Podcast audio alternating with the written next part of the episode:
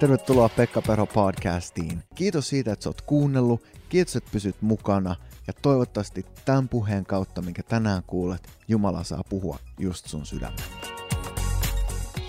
Mä rakastan lukea Jeesuksesta.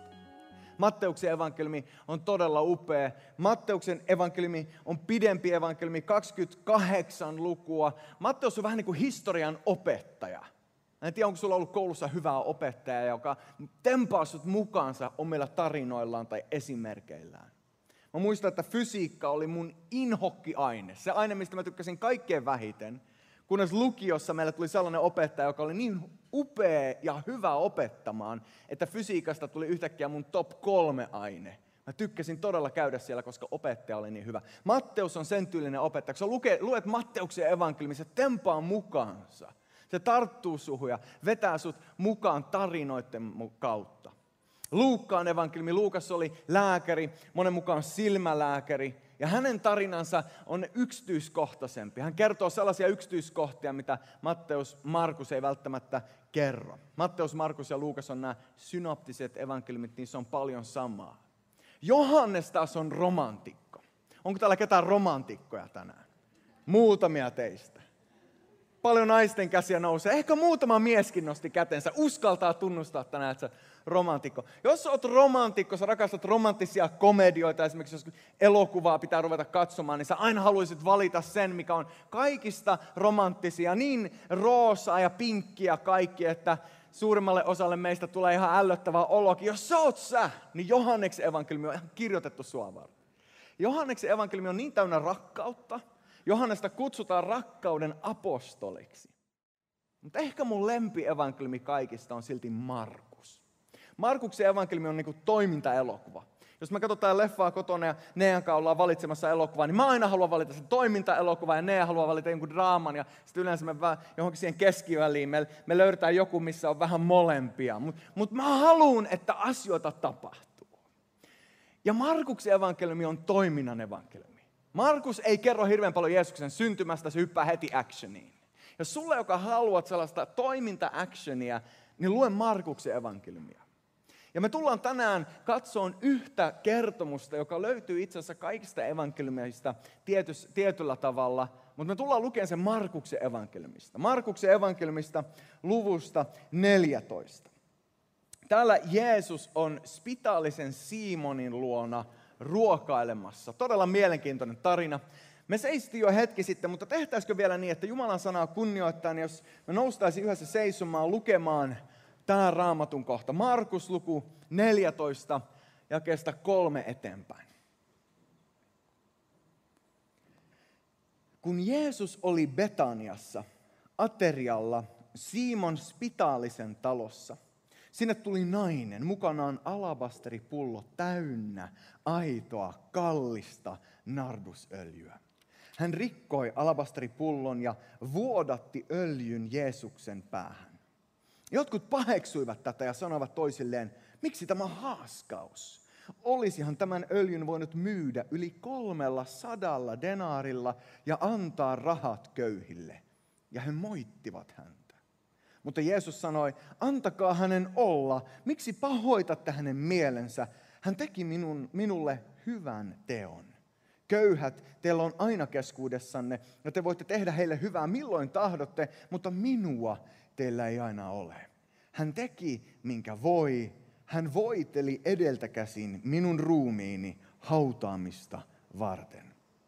Totisesti minä sanon teille, kaikkialla maailmassa, missä ikinä evankeliumia julistetaan, tullaan myös se, mitä hän teki, mainitsemaan hänen muistokseen.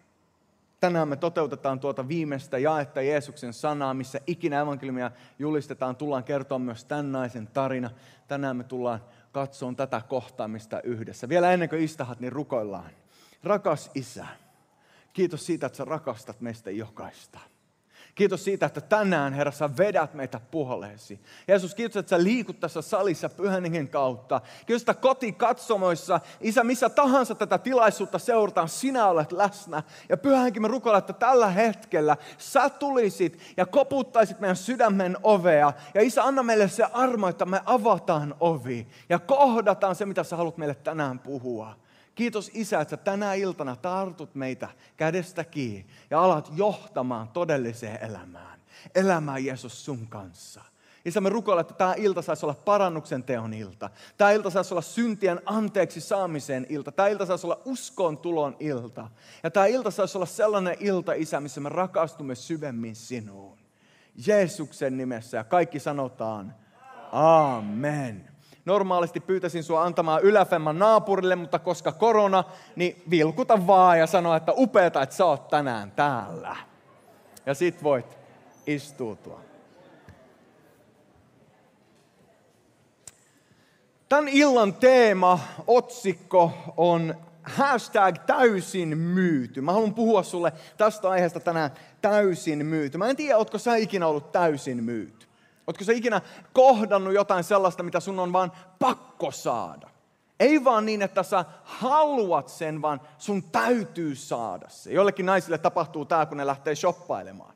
Ne löytää ne farkut ja ekaksi ne farkut on aivan upeat ja sitten kun ne katsoo sitä hintalappua ja se on punainen, miinus 50 prosenttia, niin se muuttuu siitä, että mä haluun nää siihen, että mun täytyy saada nää. Osa teistä hymyilee, koska sä oot kokenut tämän. Kun, kun mä olin pieni lapsi, noin, noin 10-vuotias, 90-vuotias, niin me lähtiin kaveriporukalla usein metsään etsiä eläimiä. Me haluttiin etsiä liskoja ja me haluttiin katsoa, se oli äh, vaskitsa, onko se Suomessa vaskitsa, koppar urm ruotsiksi. Tosiaan mä kasvoin Ruotsissa ja moni näistä sanoista tulee sillä luonnollisella ensimmäisellä kielellä. Vaskitsa, mä muistan aina sen päivän, kun me löydettiin ensimmäinen kyykäärme. Se oli ihan mahtava hetki. Se oli mulle sellainen, niin kuin naiset kun löydätte, tai mäkin tunnustan, rakastan shoppailla, kun löytyy joku upea vaate ja se on valtava hyvä hinta. Se kyykäärmeen löytäminen oli mulle sellainen hetki. Se oli niin kuin, että wow, mun on pakko saada tuo. Mun kavereilla tapahtui ihan sama. Joten me mentiin kotiin, haettiin sankoja, sellaisia 10 litran sankoja, kaksi kappaletta. Mä ajattelin, että yksi alle ja toinen siihen päälle. Mentiin takaisin sinne metsään, etsiin kyykäärmeitä ja me löydettiin, me painettiin keppi pään päälle, hännästä kiinni ja sinne sankoon ja toinen sanko päälle. Me laitettiin sangot sinne ja lähdettiin etsiä lisää ja, ja me tuotiin sinne. Ja kunnes siellä oli muutamia, niin me tajuttiin, että ne, ne, ne pääsi jotenkin nousemaan sitä pitkin ylös ja sai kaadettua ne sangot. Ja meitä harmitti hirveästi, että ne kyykärmet pääsi karkuun. Ja me palattiin takaisin kotiin. Ja mä muistan, kun mä tulin kotiin, mä sanoin äidille, että äiti, voisinko mä saada kotieläimen? Äiti sanoi, että no en, mä, en mä tiedä, että halu, halutaanko me sulle, että minkälaista sä oot miettinyt. No, mä haluaisin, mä haluaisin kyykäärmeen. Se ei edes maksa mitään. Mä voin itse löytää se tuolta metsästä ja mä tuon sen kotiin. Jostain syystä äiti ei yhtään innostunut tästä ideasta. Mä olin täysin myyty, mutta äiti ei ollut yhtään myyty. Pahinta oli se, että seuraavan kerran kun me mentiin sinne ja me saatiin niitä kyykärmeitä me tuotiin niitä kotiin, niin mun kaveri sai tuoda sen kotiinsa. Ja sen äiti antoi sille luvan pitää sitä parvekkeella sellaisessa lasiterraariossa. Voitte kuvitella, mitä kymmenenvuotiaan pikku Pekan sydämessä tapahtuu. Mä menin kotiin ja mä sanoin, äiti, Matias saa pitää kyykäärmettä parvekkeella. Meilläkin on parveke. Me asuttiin kolmannessa kerroksessa. Meilläkin on parveke. Enkö mä vois tuoda kyykäärmettä? Please, please, please. Mä olin täysin myyt. Seuraavan kerran, kun me käytiin siellä, haettiin taas kyykäärmeitä. Ne oli taas sangossa mukana. Mä täynnä kotiin ja mä ajattelin, että äiti, kato nyt. Tää on upea tää eläin. Äiti ei vieläkään ollut täysin myyt. Mulla muuttui kaikki yhdellä kerralla, kun, kun kaverit oli siellä ja ne löysivät pienen kyykäärmeen ja pitivät sitä käsissään, kun ajattelivat, että pieni kyykäärme ei ole niin vaarallinen. Mutta se pieni kyykäärme pistikin mun kaveria sormeen ja pienempi kyykäärme on itse asiassa vaarallisempi kuin iso, koska se ei osaa vielä hallita sitä sen myrkkyä, sylkee kaiken kerrallaan ja kaveri joutui sairaalaan ja sen jälkeen mä en enää ollut ihan yhtä myyty sille kyykäärme-idealle. Täysin myyty. Joskus meidän elämässä me kohdataan jotain, mikä on jännittävää, jotain, joka on upeaa, joku, jotain, mikä tavalla tai toisella saa meidän sydämen sykkimään. Tällä kesänä se on ollut mulle kalastus. Mä innostuin kalastamisesta ihan hulluna, kun mä vein omat tytöt kalaan. Ja mä huomasin muutaman kalareissun jälkeen, että minähän on täällä ihan vaan itteni varten. Mä niin tykkään tästä. Mä olin täysin myyty kalastamiselle. Kun mä tulin tänne Poriin, niin mä Petrin kanssa puhelimessa kysyin, että olisiko mitenkään mahdollista, kun mä oon kuullut, että säkin tykkäät tästä kalastamisesta. Voitaisko me mennä? Mä oon täysin myyty. Tietyt jutut, kun me löydetään ne ja me innostutaan niistä, niin se mikä aiemmin tuntui siltä, että no se vaatii niin paljon aikaa tai se vie niin paljon rahaa, niin silloin kun me innostutaan siitä, niin se ei tunnukaan enää niin hirveän kalliilta. Eikä se enää tunnukaan siltä, että se vaatii niin paljon aikaa. Sulle se ei välttämättä ole kyykärme tai kalastus, mutta moni meistä on löytänyt jotain, mikä on saanut meidät innostumaan. Mikä on saanut aikaan sen, että, että me ollaan täysin myyty. Että me ollaan valmiita sijoittamaan rahaa. Että me ollaan valmiita ottaa meidän säästötilistä sellaista, mitä meidän ei pitäisi ottaa, niin että me voidaan hankkia itselle se, mitä me tarvitaan, sitä juttua varten, mikä on vaan niin tärkeä. Jollekin mielessä voi olla vaikka robottiruohonleikkuri. Ne on niin upeita, mutta täytyy saada Mä en tiedä, mikä on sun kohdalla se täysin myyty. Mutta tässä tarinassa, mikä me äsken luettiin, kerrottiin, että Jeesus on Simon Spitaalisen luona ruokailemassa. Raamatun tutkijat uskoo, että Simon Spitaalinen on ollut spitaalinen tätä ennen, mutta että Jeesus on parantanut hänet ja siitä syystä Simon on järjestänyt tämän juhlan Jeesukselle. Me tiedetään, että sen ajan kulttuurissa, jos joku oli spitaalinen, hän ei missään nimessä saanut olla yhteydessä muihin ihmisiin. Hän ei todellakaan olisi voinut järjestää bileitä kotona, johon hän kutsuu paljon väkeä. Sen takia, että spitaalisuus oli paljon, paljon tarttuvampaa vielä kuin korona, ja pelättiin sitä, että tauti leviää. Jos joku oli spitaalinen, hänen täytyy kävellä kaduilla huutain, spitaalinen, spitaalinen, niin ettei vaan kukaan tulisi lähelle. Tässä vaiheessa Simon Spitaalinen, luultavasti hänen nimensä oli Simon Spitaalinen, ehkä hän oli sairastunut sitä pidemmän aikaa, ja hän oli ihan saanut lempinimen sen sairauden mukaan. Mutta ihme oli tapahtunut. Hän oli tullut terveeksi, ja nyt hän järjesti Jeesukselle juhlat. Tämän kaltaisessa juhlassa sen ajan kulttuurissa ainoastaan miehet sai osallistua. Raamattu, ja mä haluan, että sä tiedät tämän ja kuulet tämän. Raamattu on aina ollut kirja, joka, joka opettaa, että mies ja nainen on tasavertaisia, yhtä arvokkaita. Raamatun kirja ja raamatun opetus on todella kirkas tässä. Jumala loi miehen ja naisen omaksi kuvakseen. Hän loi ihmisen omaksi kuvakseen. Jeesus rabbina, siihen ajan kulttuuriarvot oli se, että naiset oli vähempiarvoisia kuin miehet. Sen ajan kulttuuriarvot oli se, että rabbi ei saanut pitää naisia opetuslapsina. Hän, rabbi pystyi opettamaan vain miehiä, mutta Jeesuksella oli naisia opetuslapsina. Ja muistatte yhden kertomuksen osa teistä, jotka olette lukenut raamattua enemmän, missä Marja-niminen nainen on Jeesuksen jalkojen juuressa, joka tarkoittaa, että hän oli Jeesuksen opetuslapsi. Ja toinen nainen, Martta-niminen, tulee paikalle ja sanoo, että tämä ei ole hyvä. Marjan pitäisi auttaa mua siellä keittiössä, se on naisen paikka. Ja Jeesus sanoo, ei.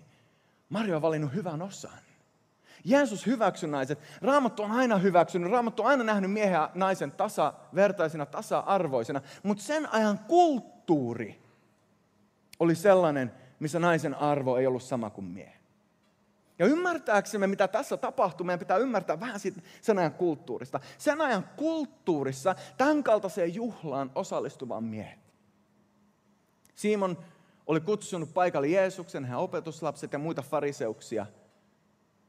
Tärkeitä miehiä. Naisten tehtävä oli korkeintaan laittaa ruokaa ja ehkä tarjoilla sitä miehille.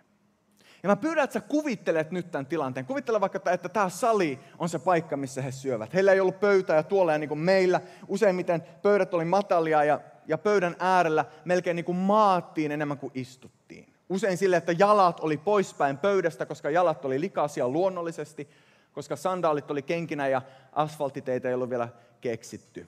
Jalat oli usein tomusia, ne pestiin matkalla sisään, mutta kuitenkin ne pidettiin kaukana pöydästä. Pöytä on siis keskellä Miehe on siinä ympärillä, vähän niin kuin tähden muodostelmassa. Ja yhtäkkiä tapahtuu jotain outoa. Nainen tulee paikalle. Johanneksen evankeliumissa kerrotaan, että tämä nainen, joka tulee paikalle, on Maria, Lasaruksen sisar. Se sama Maria, joka myöhemmin oli Jeesuksen opetuslapsi, sama, sama Maria, jonka Jeesus hyväksyi hänen opetuslapsekseen. Mutta on luultavasti yksi ensimmäisiä kertoja, kun tämä nainen lähestyy Jeesusta. Ja kaikki fariseukset ja opetuslapset tietää, että naisen ei pitäisi olla täällä, mutta tämä nainen tulee paikalle. Ja tämä nainen on mulle tänä iltana täydellinen esimerkki siitä, mitä tarkoittaa olla täysin myyty. Tämä nainen on nähnyt Jeesuksen. Hän on tavalla tai toisella kohdannut Jeesuksen. Hän on nähnyt Jeesuksessa jotain, mitä Simon ei ole vielä nähnyt ja fariseukset ei ole vielä nähnyt. Tämä nainen on ymmärtänyt, että tämä Jeesus on Messias, Jumalan poika, kaiken ylistyksen ja palvonnan.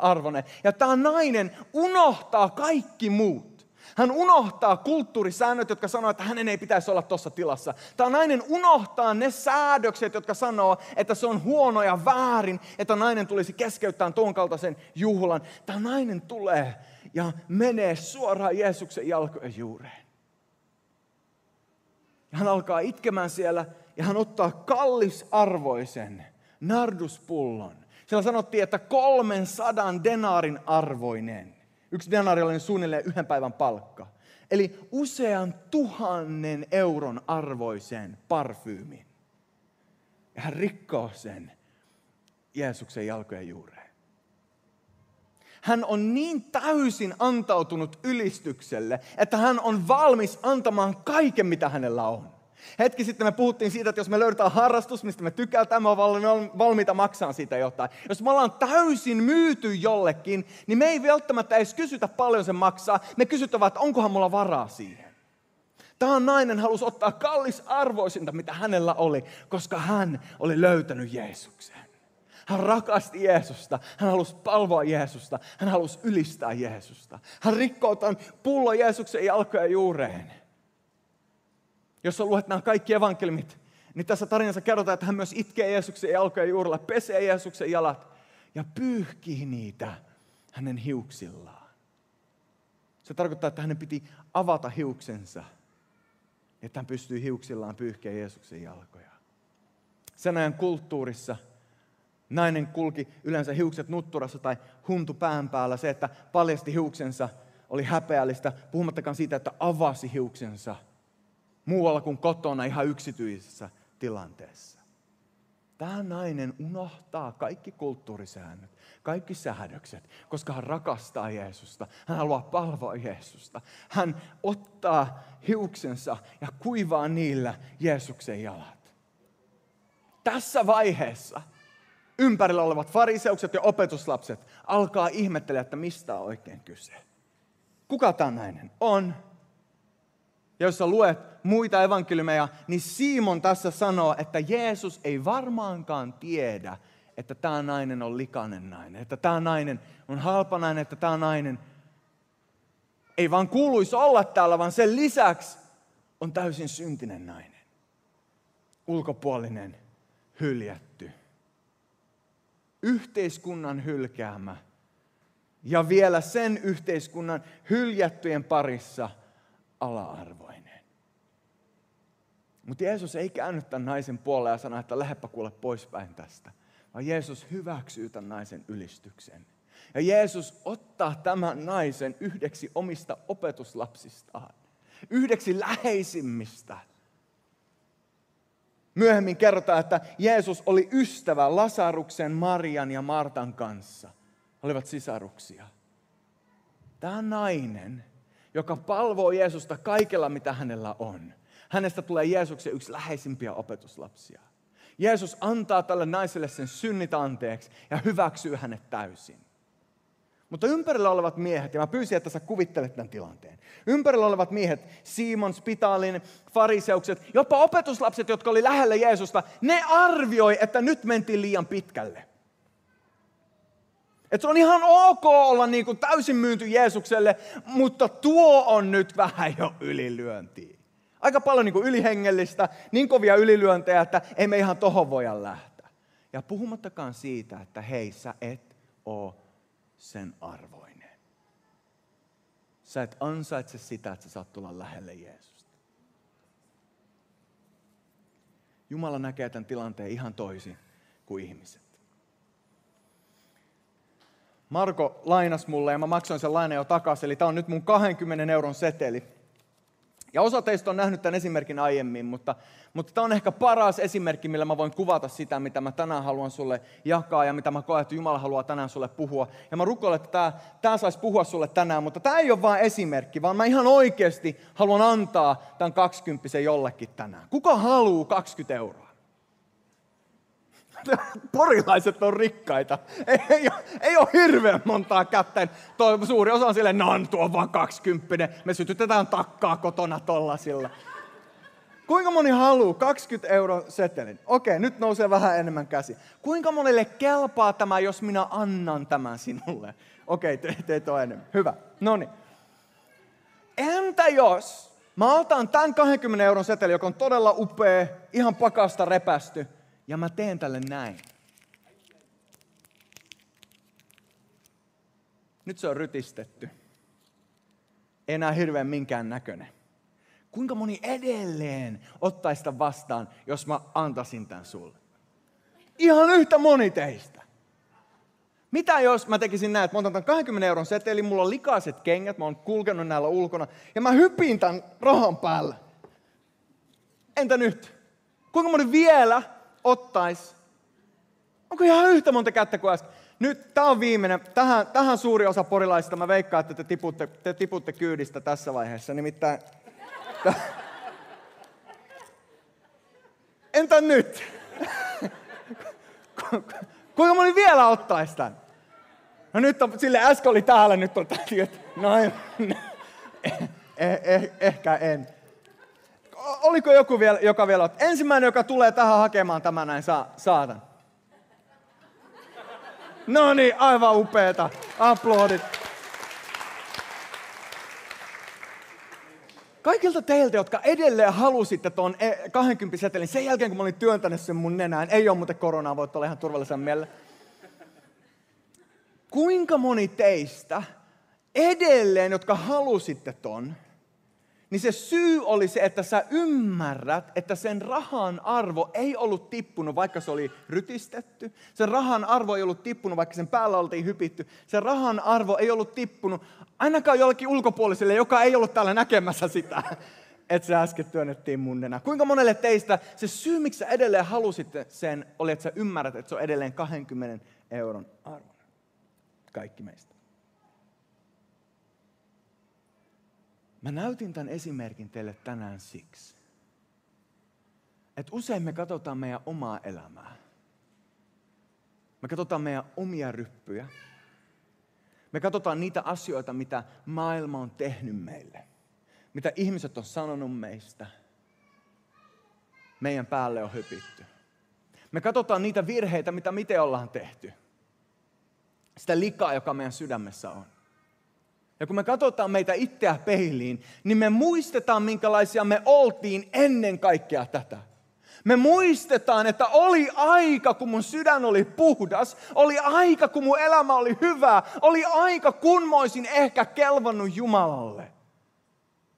Mutta nyt mä näytän tältä. Nyt mä oon tehnyt tätä. Nyt mä oon menettänyt tämän pelin. Tämän naisen kohdalla, josta me luettiin, Moni teologi on sitä mieltä, että se syy, minkä takia moni katsoi häntä ja Simon sanoi hänestä, että hän on likainen nainen, oli, että tämä nainen oli prostitoitu. Hän ei ollut vain yhteiskunnan ulkopuolella, hän oli hyväksi käytetty. Henkilö,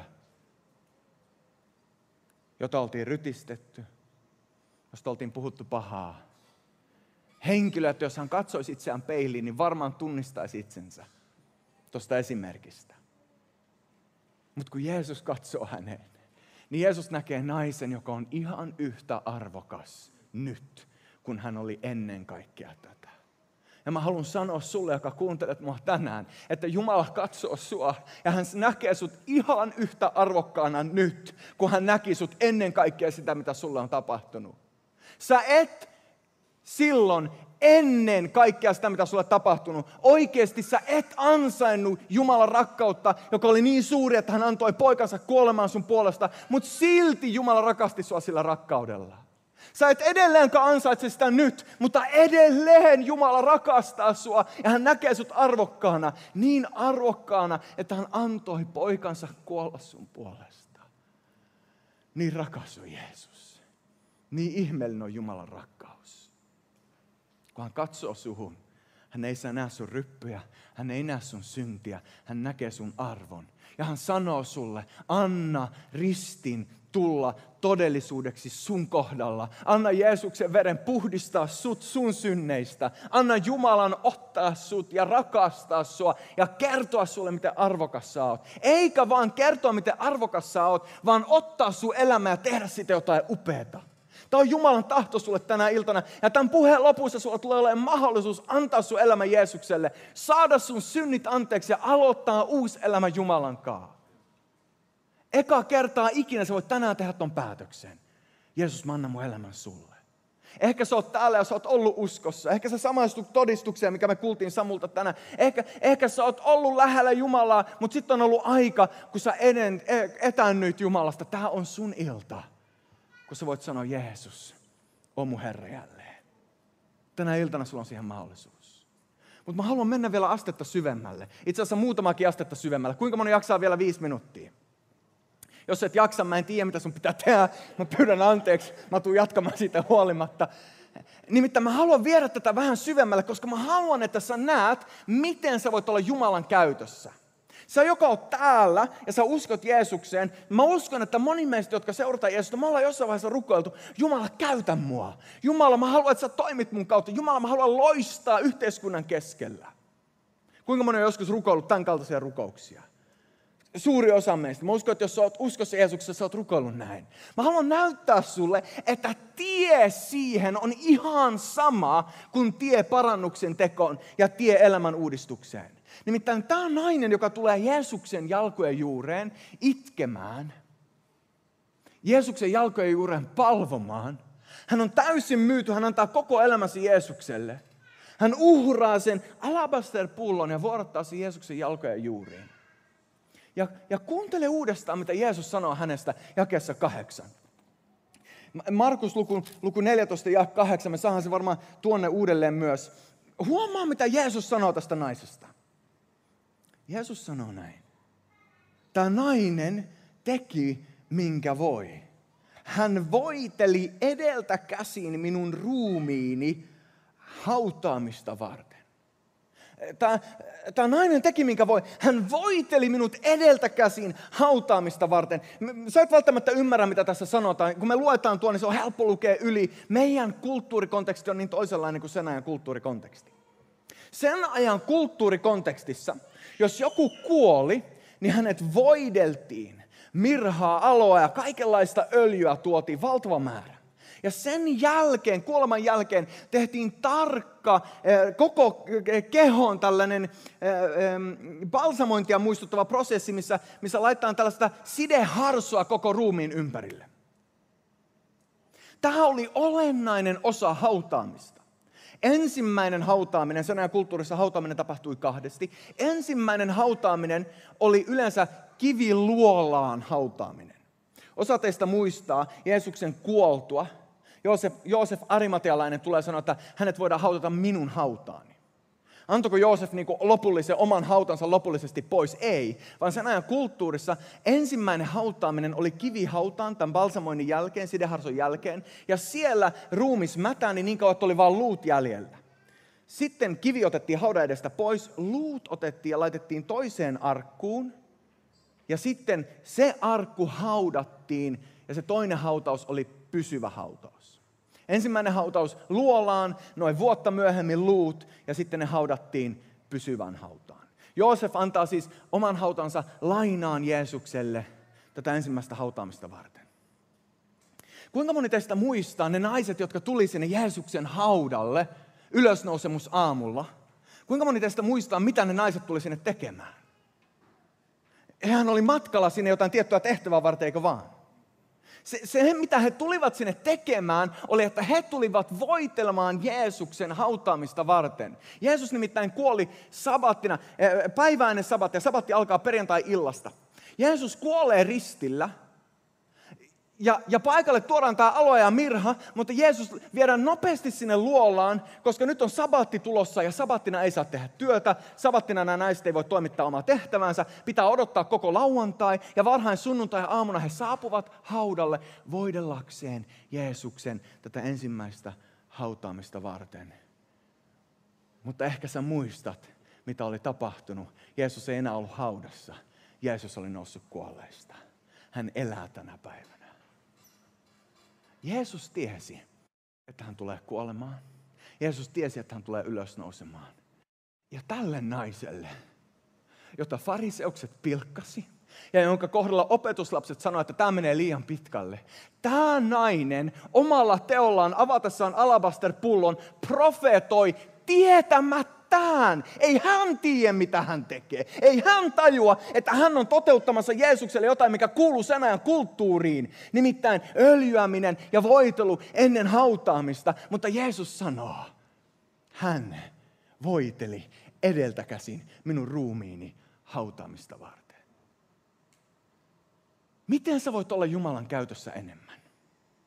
Miten sä voisit liikkua profeetaalisesti ja olla sellaisella tavalla Jumalan käytössä, että sä et edes itse tiedosta, mitä tapahtuu, palvomalla Jeesusta.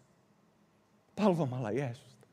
Ainut, mitä tämä nainen teki, oli, että hän palvo Jeesusta. Ainut, mihin tämä nainen keskittyi, oli se, että Jeesus, mä rakastan sua, mä rakastan sua, mä rakastan sua, mä haluan näyttää sen kaikilla, mitä mulla on. Mä oon täysin myyty, Jeesus, sulle.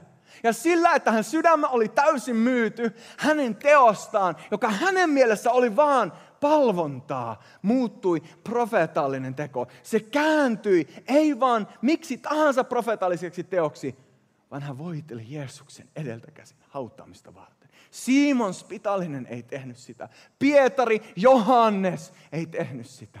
Nainen, josta sanottiin, että tietääkö Jeesus edes kuka tämä tyyppi on. Nainen, joka keskittyi vain palvomaan Jeesusta, liikkui profeetallisesti tavalla, mikä meni kaikilta muilta ohi. Ja mä haluan haastaa sua tänään. Se, joka uskot Jeesukseen ja haluat olla käytössä Jumalalle, rakastu vain Jeesukseen enemmän. Vastaus siihen, miten sä voit olla Jeesuksen käytössä, miten Jumala voi toimia sun elämän kautta, palvo vaan enemmän. Mikä on ratkaisu siihen, että sä voit loistaa yhteiskunnan keskellä? On vaan niin täynnä Jeesusta, että ennemmin tai myöhemmin se vaan tulee ulos. Haluat sä sitä tai et? Tarkoitit sä sitä tai et? Ei tämä nainen ajatellut sinne tullessaan, minäpä voitelen tänään Jeesuksen hautaamista varten. Ei. Hän vaan palvoi Jeesusta. Hän vaan ylisti Jeesusta. Ja mä haluan haastaa sua tänään. Rakastu Jeesukseen. Anna hänen pyhän hengen koskettaa sua tänään, herättää sun sydän, niin että sä vaan ylitse vuodat rakkautta hänelle. Mun viimeinen pointti, ja tässä vaiheessa Riku, sä voisit tulla jo tonne lavalle.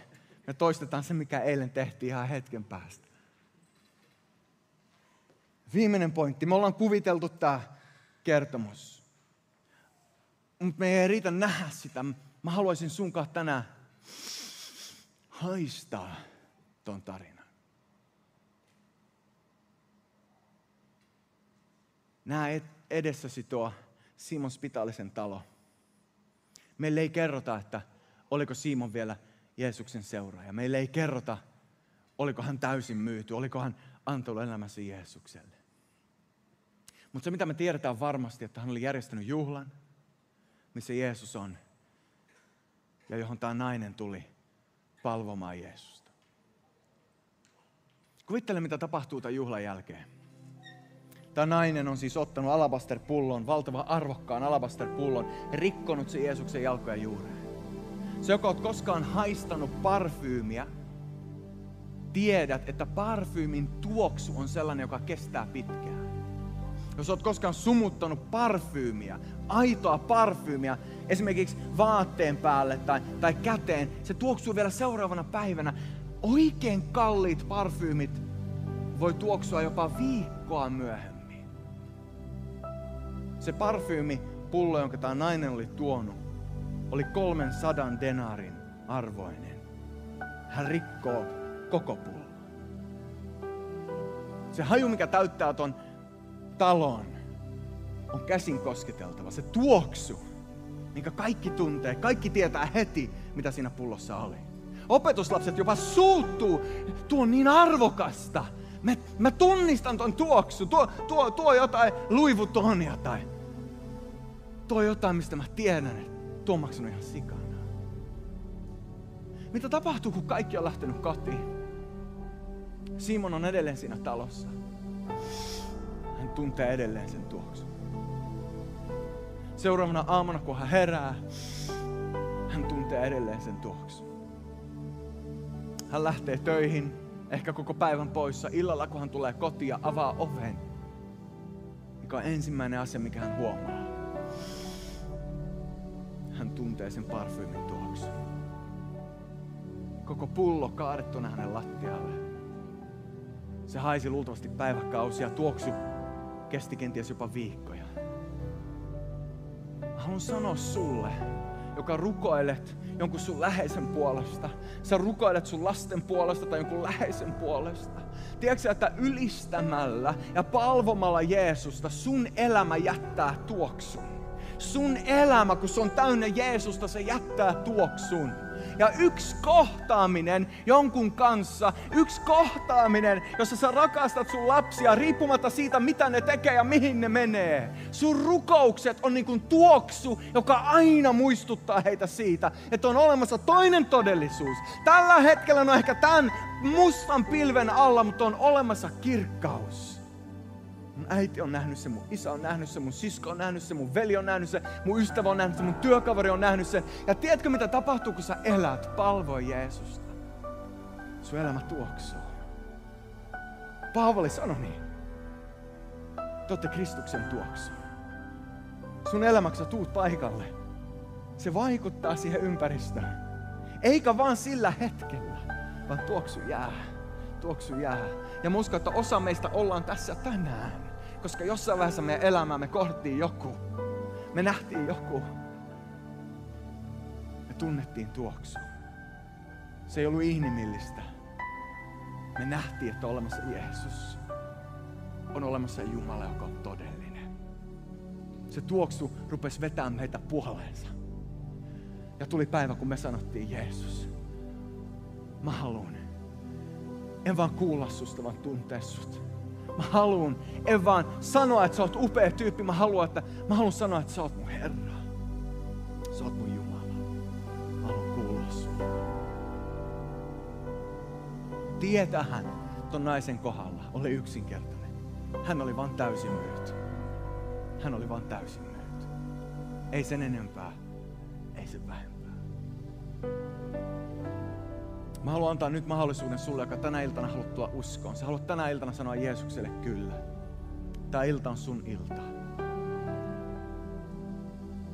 Ihan hetken päästä mä tuun pyytään sua nostaa sun käden korkealle merkkinä Jumalalle siitä, että Jeesus mä annan mun elämän sulle. Anna mun synnit anteeksi. Ehkä sä tänään tunnistat itse siinä 20 euron setelin esimerkissä. Ja sä sanot, Jeesus mä oon täynnä likaa, mä oon täynnä kaikkea. Anna mun synnit anteeksi. Mä annan mun elämän sun käsiin. Tänä iltana Jumala haluaa puhdistaa sut. Hän haluaa uudistaa sut.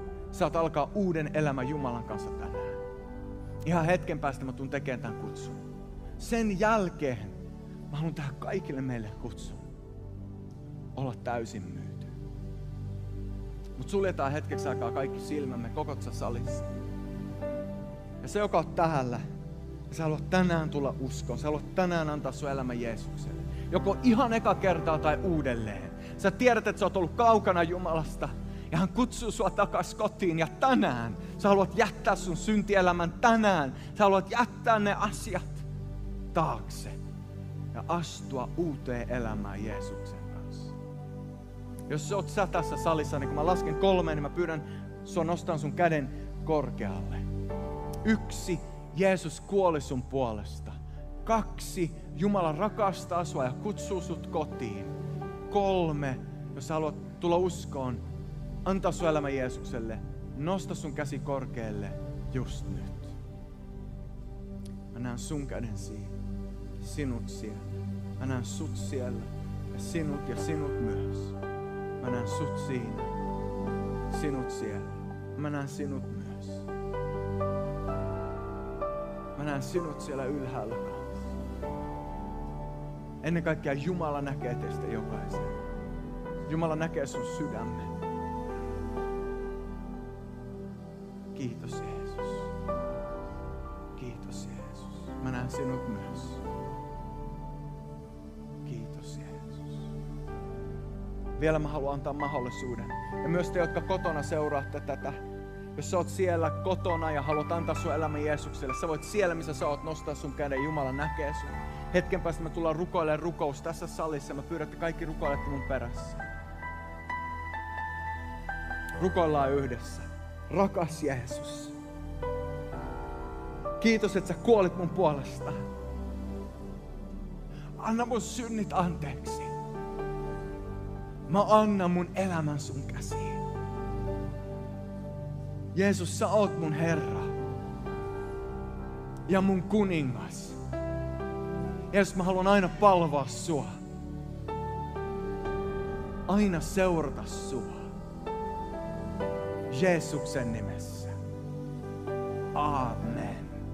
Amen. Sulle, joka nostit sun käden ja rukoilit tämän rukouksen sun sydämestäsi, mä haluan sanoa sulle, sun synnit on sulle anteeksi annettu. Jeesus on sun elämän Herra. Hetken päästä, kun me avataan tähän eteen rukouspalvelu, mä pyydän tuu tänne eteen vielä. Me halutaan rukoilla sun puolesta. Jos sä teit tämän päätöksen netin äärellä, niin siinä eh, screenillä on infoa siitä, mitä sä voit ottaa yhteyttä ja kertoa sun ratkaisusta. Mutta mä haluaisin johtaa ihan kaikki meidät. Myös te, jotka just äsken nostitte käden ja teitte elämänne parhaan ratkaisun. Kiitos Jumalalle teistä. Mutta myös kaikki meidät muut. Kaikki meidät, jotka halutaan palvella Jumalaa, palvaa Jumalaa. Haluaisin nostaa meidän eteen sen kysymyksen. Mille sä oot täysin myyty? Sä saat olla täysin myyty kalastamiselle ja autourheilulle vaikka. Mutta Jeesus haluaa, että sä oot ennen kaikkea täysin myyty hänelle. Että hän saa olla ykkönen sun elämässä. Että hän saa olla se, jota sä palvot, jota sä rakastat. Jos sä tänään haluat tehdä ton päätöksen, Jeesus, mä haluan olla täysin myyty sulle. Jos mä haluan vuorottaa mun elämän jälleen ylistysuhrina sulle, mä pyydän, että sä nouset seisomaan sun paikalla ihan siinä, missä sä oot. Sä sanot, Jeesus, mä haluan olla täysin myyty sulle. Ja jos mä haluan olla täysin myyty sulle, Jeesus, mä haluan palvoa sua. Ehkä sä oot tehnyt tämän päätöksen jo kymmenen kertaa tänään, mutta uudelleen juuri nyt, Jeesus. Mä haluan antaa jälleen kaikkeni sun kunniaksi.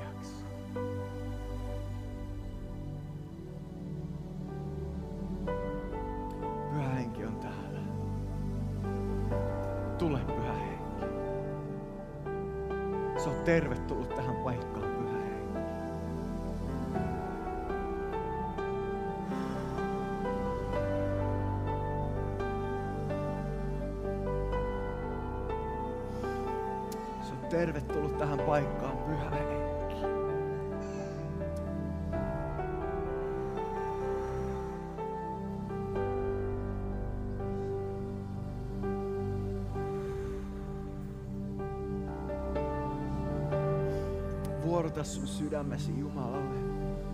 Sä haluat rukoilla kielellä, sä voit rukoilla itsessäsi, itseksesi siinä, missä sä oot, kuiskaten tai ääneen. Ehkä sun sydämestä nousee ylistys ja kiitos juuri nyt. Ehkä ainut sana, mitä sulla nousee huulille, on kiitos Jeesus. Sano se hänelle. Kiitä häntä. Keskity Jeesukseen. Kiitos Pyhänkin, että liikut tässä salissa. Kiitos, että liikut tässä paikassa juuri nyt. Isä, kiitos siitä, mitä sä teet täällä. Tässä ja nyt. Jos sä koet, että sä haluat nostaa sun kädet taivasta kohti, nosta ne rohkeasti. Palvo häntä. Palvo häntä. Palvo häntä. Halleluja.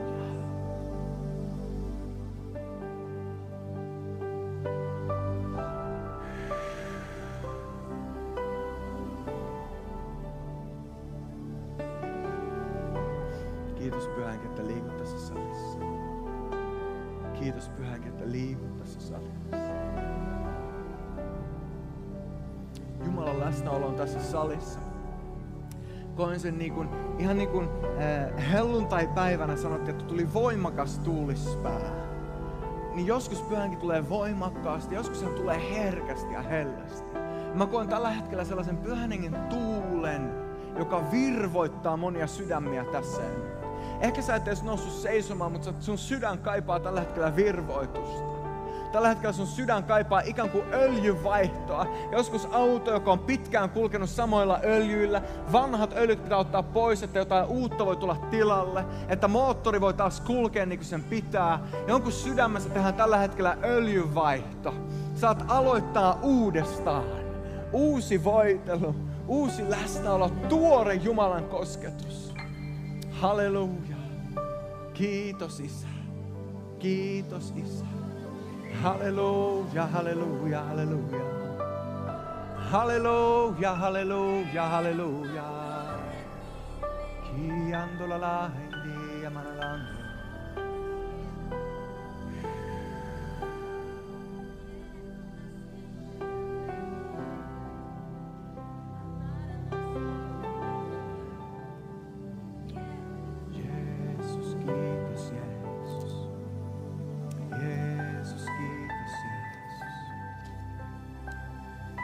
Jeesus sanoi, tulkaa minun luokseni, kaikki te, jotka teette raskasta työtä ja kannatte taakkoja, niin minä annan teille levon. Ottakaa minun ikeni päällenne ja oppikaa minusta, sillä minä olen sävyisä ja nöyrä sydämeltäni. Näin te löydätte levon sielullenne. Sillä minun ikeni on sopiva ja minun kuormani on kevyt. Jonkun kohdalla tällä hetkellä Jumala sanoo sulle juuri nuo sanat. Tule minun luokseni. Tyttäreni, poikani, tule minun luokseni. Anna minun virvoittaa sinun sielusi. Täällä on monia sellaisia, kellä on profeetallinen armolahja.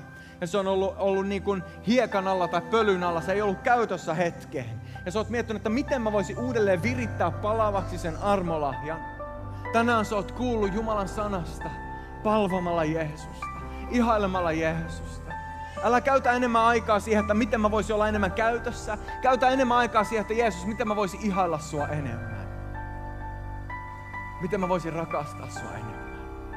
Ja sä huomaat, että rakastamalla Jeesusta, palvomalla Jeesusta, armolähä lähtee toimimaan. Se syttyy palavaksi, koska hän, jota sä palvot, on täynnä tulta. Hän on täynnä rakkautta, hän on täynnä voimaa.